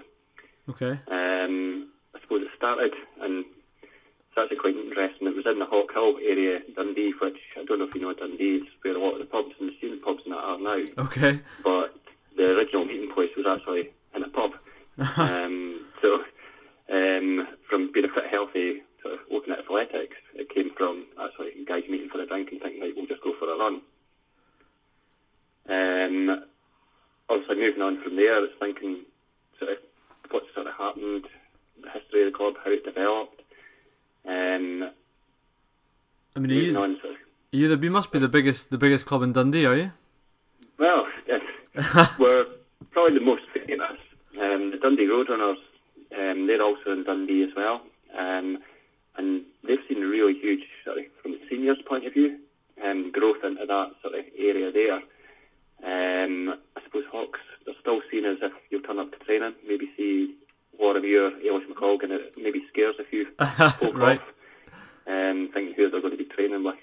Um, we're trying to kind of break that down a bit, and we are actually seeing a bit of a improvement with getting folk from um, the kids section to parent Okay. helpers now taking part in sort of things like cross countries and things. So that's actually one of our areas that's biggest growth in the seniors. Um. But, yeah, we've got about five, six hundred members, um, from juniors all the way up to Wow. eighty-year-old guys still competing. Okay. Ah, big numbers then. So you talk Yeah. about training. So tell us where where where do the Hawks train and what's a, a standard training sort of session that the Hawks do? Um, so officially our base is um, Caird Park. Um, I don't know if Mhm. you've driven through Dundee recently, though, but Caird Park's a bit of a building site at the moment. Yeah. We've been displaced. Um, it's the regional performance centres going in there, and the Hawks are going to be part of one of the performance clubs that will be part of that. Okay. Um, so we're getting a brand new track. Wow. Um, there's going to be a velodrome in there, indoor sprint um, area as well, um, specialist gyms and things. Um, football's going to be a big part of it um, as well. It's got in, indoor football pitch and things in there. But yeah, it's exciting times, and it'll be opening sort of September this year. That, Wow. um, that happens. Fantastic. Um, at the moment, that's causing a bit of problems. We're a bit displaced now, so you'll see the Hawks kind of you know various different places uh, around about Dundee, but um, yeah, they still managed to keep numbers up um, during this period. And what? So in terms of your club nights, what uh, nights do the the Hawks train? Got a jog Scotland group on a Monday. Um, Tuesday for the seniors is the big club night, so for guys like myself and um, sort of the endurance runners and that, we meet mainly on a Tuesday and do the speed sessions. Um, Wednesdays, there's generally a hurdles group and things, but they travel through to Perth now. Okay. Um, Tuesday and Thursdays, Dave Coombs group, the sprint group, they also travel through to um, Perth just now. All that's on as well, all the displacements ongoing. Um, Thursday night, some of the guys in my group, they'll meet up and do a Tempo Thursday. Mhm. So 10 miles, maybe roughly 4 or 5 miles at tempo, just building up into marathons. Um, and then for my group anyway, it's the, the social sort of Sunday club run, which for MD doing marathons and things, it's been one of the biggest sessions that we've noticed because you get 10, 15 guys out on a Sunday and blasting out 20 miles and so it makes the, the miles go an awful lot quicker and you can put in a bit more pace in that as well with that. Mm, Classic sort of classic sort of club week then. And what, in terms of the training, so what is? Tell us, uh, if if you had to describe someone one of the classic Hawk sessions, what what is it and where is it? Um, so, um, I suppose one of the, the, the classic old ones, when I first started with the club, it was a, an old wee clubhouse that we met, and you would meet and head off along the Kingsway down towards um, Perth direction. But if you, you know Dundee, there's lots of Mhm. hills. So Yeah. one of the routes is Station Bray, and it's a fair climb up there, but you would do a session and it's usually something like 12 two-minute efforts with a minute off or eight threes. So you're a lot of time-based stuff, Okay, um, but round about the streets of Dundee. very good. Session. And in terms of um, races, what do you, the Hawks organise any races in Dundee through the season? Um, yeah, so there's no road races. It seems to be a lot of hill races that we've got. Um, that's kind of stemmed from one of the club committee members, Dave Hanlon's really into his hill racing. Um, I know you guys have mentioned Glass Talachen before. That was Mhm. one that Kyle had mentioned about one of the few uphill only races. hmm Um, so that's in May. Um, I organised the White Top Hill race. Oh yeah. Um, it's in June, and Dave Hanlon, he's now organising two free races. So there's a Sidlaw Sunset Chase, which is in September, and we've got the Sidlaw Chase, which is in May. Um, and both of them are actually on the Scottish Hill Runners website, but they're free events as well. So quite good if you just want to try out hill racing. Cool. No, the white tops one's one that many uh, I know a few boys have been down for. Is that is that a Friday night? Am I right in saying? It's a Friday night, yeah. So Yeah, that's one cool. of the few ones you think on a Friday night. It's um, half past seven, come down and certainly broke the records last year. I think we had about 130 folk turn up on a Friday night to Nice. run round the hills round about here. I'll need to keep an eye out for that. So in terms of um, so that's that's interesting. I didn't quite realise you organised so many hill races. So hill races, you've got a lot of endurance runners. You mentioned track. Um, so it's a club that covers all bases, really. It is, yeah. Um, and look at. But being a big club, sometimes it's got its challenges trying to get everybody involved, but it's almost at that, that nice stage where everybody seems to know each other. It's a friendly club. hmm Um, the groups generally do interact fairly well together. So yeah, it's sometimes you worry the bigger the club gets, the harder it is to keep everyone happy. But we seem to be doing that at the moment. Well, absolutely. Well, I mean, I've always obviously we see you out in, in force at the across the road and country circuit. In terms of so seeing, so one thing I should open with. So tell so the Hawks are is a blue and white quartered vest. Uh, yes. Uh, Classic, very good. So keep an eye out for that. So just one more thing before I let you go then. So tell us an interesting fact about Dundee Hawks. Um, I suppose, well, having listened to your podcast before, um, and it was, I think, around about Christmas time, you were wondering about races, the cyclists versus harriers, hmm not having heard of that before. Um, when I actually went back through our history and looked at websites and things, we were one of the first clubs to actually introduce one of these. Um, Ah. It's still a race that's ongoing in Dundee, cyclists against the Harriers, but it dates back all the way to 1934. Um, so Blimey. I can imagine it would be a completely different race now compared to the technology and the bikes and things now. Um, but certainly it's it's between that and I think they're one of the first clubs that actually had a female section as well. Oh right. Very good. It's very um, appropriate at the moment with all the, the sort of equality discussions that are going on. That's great. So the bike and the bike one, that's as I say, I'd never heard of it until we came across that one recently. So that's cool to know that there's there's uh there's there's Dundee roots in that as well. Yeah. Very good. Well, Billy, thank you very much for your time. Good luck for the rest of your season, and uh, and we know you've got the London Marathon coming up, so keep an eye out for you there, and um, we'll see you around soon. That's brilliant, and thanks for inviting me on your show. No worries. Thanks, mate. Cheers. Okay, bye now.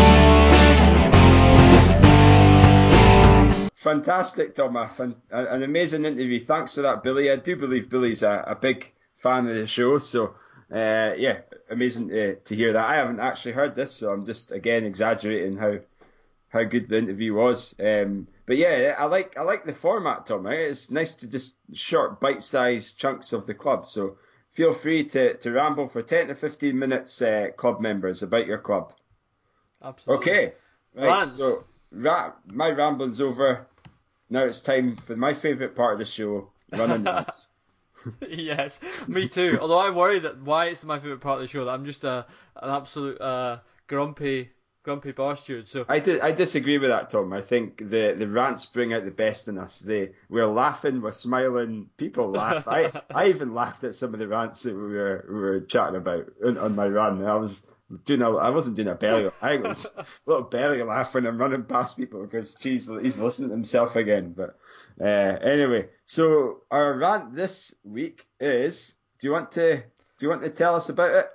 Well, we've got two rants. So which one do you want to go for? So I'll, I'll let me leave it. I'll I'll kick off with one that that came. Well, I, I don't I don't understand the, this this one, but uh, I'm sure you Okay, can explain it. I For can explain. It. So the first, so we've got a rant from uh, Chris Richardson who featured on the show. So Chris was recently down running at one of these run-through events. It was a run-through Regent's Park half marathon, I think, and it's a.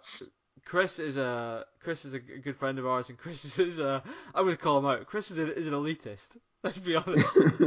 I, I must say though, uh, I, and mean, proud. I, I don't think Chris was before, but now his, his his times are going down. He got a cracking Yeah. time. In fact, I think he won the race, didn't he? He did. Well, that's Did a, so a this is- cheeky little 72, a wee 72-40 there. Is, is yeah. So fairly that's that's why it's hilarious. So obviously, so Chris won this race, so his his uh his rants are even more uh supported by us. But anyway, so so the first one is right.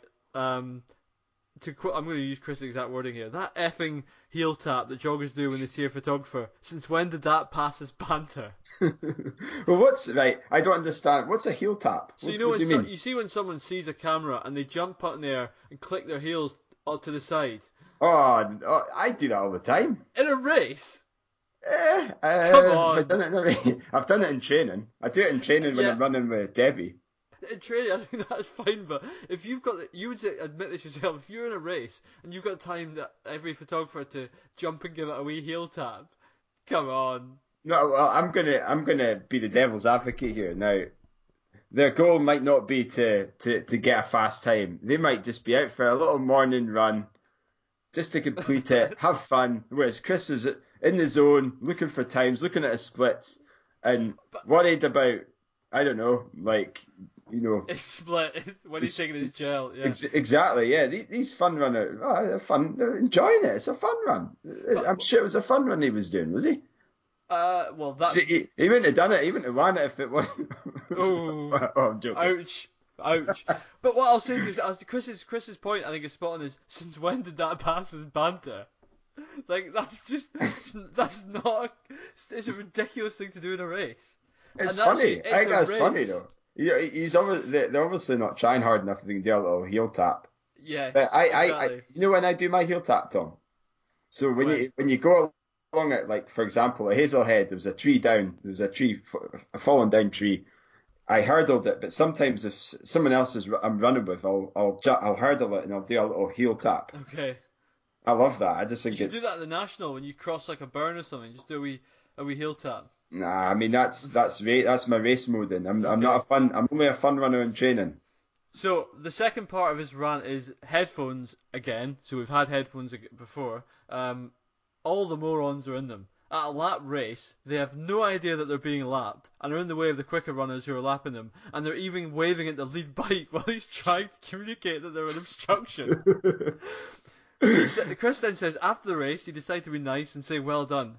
Waste of time. No point. They're all in headphones, blocking out the whole event. Chris definitely was doing a fun run then. Uh, I think you, I think you get that any mass event. I saw that at the Great Aberdeen Run. I someone made the argument to me once, and I slagged off headphones. They go, "Oh, if you're out for more than two hours, you'd wear headphones." I'm like, "No, I wouldn't. If I'm running a marathon, I'm running more than two hours. I don't wear headphones." And I It's the, think menta- it's the mentality of, of different runners, and I think that's the beauty of our sport. Anyone can do it. Everyone's got different goals and expectations. And Not when they're getting in the way of other runners. but where was he? Was he in that? Was that? Was He that was leading it. He won it. So how, He won how the race. ahead of him though? No, because it was doing? laps. It Oh, was laps. laps. Okay, How big were the laps then? I think there was four or five laps. Four or five Four and a laps. half. Is it is it a, a narrow ro- a narrow trail or pavement or? I guess it is, but at the end of the day, if they're getting in the way and they can't hear him coming, that's not on. You just slap them in the head and tell them to get the hell out of my way. That's Yeah, fine. but what pisses me off is right. Whether you agree or disagree with headphones in races, you're not supposed to wear them. But I if get- it's and is it if not it's- if if it's on if it's on if it isn't On a on, closed roads. I don't think this race is on roads, Mm, fair. so fair the point. rules might change. Um, so they might not have been aware of it.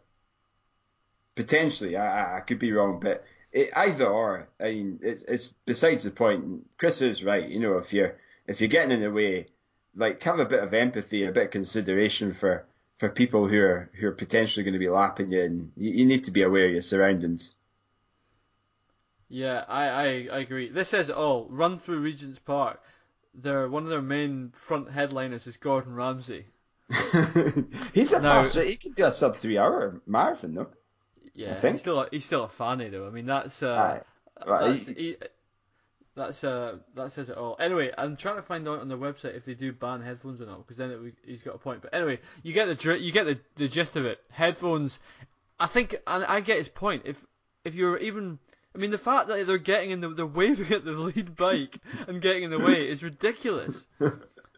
Why are they waving at the lead bike? They're just think, he- I don't know. Because they're just having a fun. They're just having too nice a happy time. they're not hurt. You're not hurting, you're not racing. They are okay, fair enough. But yeah, I, I agree. No headphones. Boring old Tom and Chris. No headphones. It's all about taking it seriously and race, race, race. Yeah, elitist. Oh, outrageous! How dare you tar me with that brush? uh, anyway, I think we've got another. Are we are we done with that rant? That was a good rant. Cheers for that, Chris. Right, Much here we go. so here we go. I've just got on the website. Am I allowed to wear headphones? The official position from Run Through is we'd strongly advise against it. The nature of the event means you need to be aware of your surroundings and be able to hear marshal's instructions. There you go. But it's it's not it's not a yes or no answer though. That's a that's a fluffy answer. It is a fluffy answer. They need to be firm and say Yeah. no, you can't. Yeah, that's all you have to do. It's simple as you know. Can you, you can wear can you wear headphones at London Marathon? Yeah. I've seen people do it. Why would you do that? Why would you wear headphones at a major event where half the beauty of something like London is the noise? Imagine running over Tower Bridge and that wave, that wall of noise as you go over, and you can't hear it because you're listening to Tinie Tempah. or What tartan was under the- shorts. Or, well, if you're listening to TRS, fair. I mean, that's. Uh, what what I would say is, uh, I mean, I've you, you you you come back and tell me if you don't want to listen to to music or podcasts after nine hours of running a marathon or walking a marathon. As I needed it, I needed some inspiration in my life when I had to do that. But did you. What is that? What if did you. So that was the 18 miler. What's the second longest race you ever done? People were screaming at me to get out of the way. like that they were 50 year walking. old lady. Pa- they were walking past me faster than I was. What the hell are you in my way for?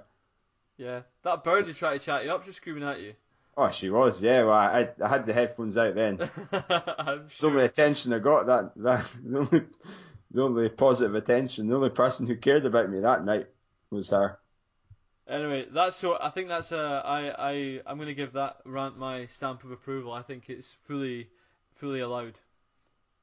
Okie dokie. Well, we've got another anon- a rant from an anonymous serial ranter.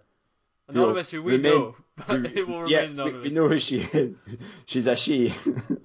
She's Um, possibly our favorite. In fact, there's no possibly. She's our favorite ranter. She keeps us. Uh, she keeps. She keeps us coming back for more episodes. So here it is.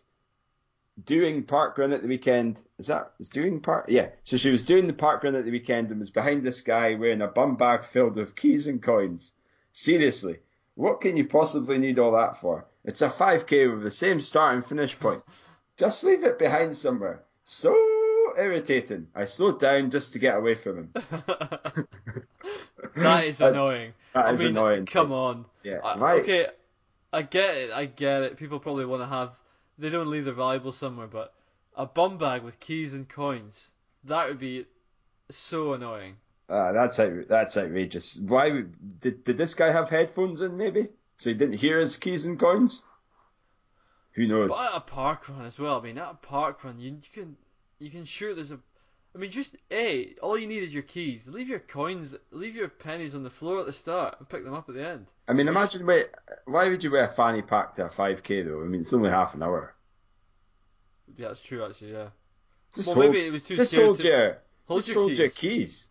Hold Bring your a- keys and bring a plastic Bring- card instead of coins. Exactly. You get paid. Uh, I, I, I'm amazed at how much kit some people carry. Now I know, you the example you were going to challenge me on is the 80 miler. Fine, I get an ultra runner wears all sorts of stuff, but I'm with this ranter, right? I've seen it 5Ks and even 10Ks. People with like, you know, hydration vests, and they're not that. They're running less than an hour. I'm like, you do not need a hydration vest, and there's water on the course.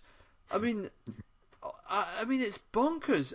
People, these are people who I know are spending are like like one guy I know who wears who will be in not named, but he wears hydration vest in a 10k. And he was banging on about how good his Nike turbos were, Pegasus Turbo, because they're lighter. I'm like, just lose the vest. I mean, that is it's I the number of people who get caught up in shoe weight, and you see them, and it's like, just have a haircut. like Inspector Gadget.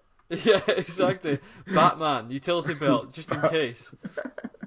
Yeah, I, I think remember going back to the interview we had with Fraser Clyne, and he was like, "I, what did you do in the marathon when you got your 211?" Well, I didn't have any water during it. Still Yeah. ran 212, 213. Had a maybe had some coke on on you know at the stations, but I mean I was out. Oh, he's out for a couple of hours, but nah, did you don't bring anything with you, you know. Exactly. Yeah, I- I, that's that's a really good one. Another thing for me, Tom, I, I I've, I've got a pet hate, and the moment uh, when uh, when I introduced Debbie to running, got her into running, and subsequently we, we got together after that. She had this um, she had do you know the phone armbands? yes. Get rid of them, everyone. if you're my friend, get rid of those things. They're awful. You, you, you- Yeah. Again, maybe being a bit elitist here, but anyone who's got an armband phone, phone armband is just uh, nah, nah. You, I agree. you're, you're, you- you're not a you're not an athlete. You're not a real runner if you're wearing a, a phone armband. It looks like it just reminds me of when you start to swim. You learn to swim, and you everyone wears armbands. And but I, do you know what though? In in every the listeners are going to have them. Uh, and this is all a bit of light-hearted humour here. But what I would say is it's probably got a really really good. I mean, I'm holding my phone, and I hold it with my hand, and then I try and stick it in the back of my my running shorts pockets. They don't fit. One time I was holding it in my hand. It was raining. Water went into my phone, and it broke. The the, Oh, no. the, the the actual battery charger went a little bit wonky. So in in the listeners' defence, who who have got these, yeah, maybe there is a place for them because they they do protect your your phone and it's waterproof too. So there you go. Indeed. So I think uh, I think that's pretty well covered. That's another rant I approve with. Approve of. I, I mean, yeah. Don't be carrying stuff at parkrun. Don't be jingle jangling round. Think of the think of your other runners who don't have headphones in. They've got to listen to you. Exactly. Exactly. Right. So I think that's it for rants. And uh, yeah, it's been a, a good long show. A couple of things that we have got coming up. We have got a few races that are that's coming up this weekend. Uh, we've got the Second Loss Lossiemouth half marathon this this weekend. Oh, of course, yeah. Um, I'm, I have got no idea if there's any spaces left, but if you do want to, to race, um, obviously before you, you, you go along and enter on the day, make sure there is spaces, because you, you won't manage to run. Uh, and what else do we have this weekend? We have, oh, no, there was a Valentine's 10k on. Well, that was in Lancaster. Ignore me. We've got the Glasgow University five mile race. That, that might that's a that's a quite a good one. fast one. That's good. I've Um, run that in the past. Yeah, no, again, check uh, to see if there's entries. No idea. Uh, Strathaven Striders Run with the Wind half marathon. Well, that should have been this weekend. Um, Storm Erik, that would have been perfect. So again, that's uh, no idea if there's entries for that. Have a look on Run ABC, Scottish Running Guide. It's got some. It, it's fairly comprehensive there. And uh, yeah, there's a couple of other races. Devil, uh, Dev, Devil, Devilla, Devilla Forest 5 and 15, yeah, those are good races. Kincardine, that's where they are. Hillbilly 10k. The the Nessup cross country races in Balgownie, NISAP. Nisap, uh, and then next week there's a Disney Princess half marathon weekend. So the NISAP cross country, uh, I believe you can still enter that actually if you're a northeast based runner and you want to run that uh, that race. There are still entries open for that. And that's uh, yeah, I think it is open. I think you can pre-enter. Right, yeah, you can avoid queuing on race day. So if you can pre-enter, that would be much appreciated. Very good. So what have you got planned for the rest of the week then, Kyle? Well, uh, Valentine's about Day tomorrow. Valentine's Day. So, what are we doing for Valentine's Day, Tom? We've got a cheeky double romantic date tomorrow night. oh God. So yeah, I think we're, I'm not a huge fan of Valentine's Day. Uh, I, I think it's just, I, I mean, I love spending, you know, giving, giving gifts to, or pro- providing gifts to Debbie and cards and all that. But it's all, it's, it's going to be. Uh, I think we, we need to get ourselves. You know what we should do, Tom? Instead What? of giving gifts to the, to our wives, we'll just give her ourselves. We'll give we'll give each other a gift. That's a great idea. TRS gifts. and then just don't give them anything to see what the reaction is. I'll bring you a card. to to uh to TRS love from question mark. yeah. Ooh, that's uh, it be? yeah, Maybe. interesting. Yeah. So uh, I don't know what uh, So so uh, we're going to Ek Tandoori, aren't we? we are. Finally, we've got. Uh, we've been looking forward to that for a while. That's going to be really good. We've been talking for it as long as we've been trying to organise this beer mile. I know, I know. Well, at least we maybe we can maybe talk about that. So yeah, so TRS and uh, and gals tomorrow night. to the award winning Ek Tandoori. Very good. Oh, that'll be good. So yeah, we'll, we'll let you know how that goes. We'll we'll review. We'll do our, our food We'll reviews for review- next week. We're reviewing the Ek Tandoori tomorrow night. It is supposed to be a fantastic Indian, to be fair. Who cares about kit reviews? Let's just do food reviews instead. Absolutely, yeah. Yeah. All right. So let's round it up, Tom. So if Yes. anyone does want to contact us, you can email us at tartanrunningshorts at gmail.com. We've again, it's not really that new anymore. I, I did I did see that we, we got an email last week, our very first click uh, on our Yes. Tartan Running Shorts website. I think that might have been me actually, but it's good to see people are starting to click on it, even if it is just one person. Uh, We've got Facebook.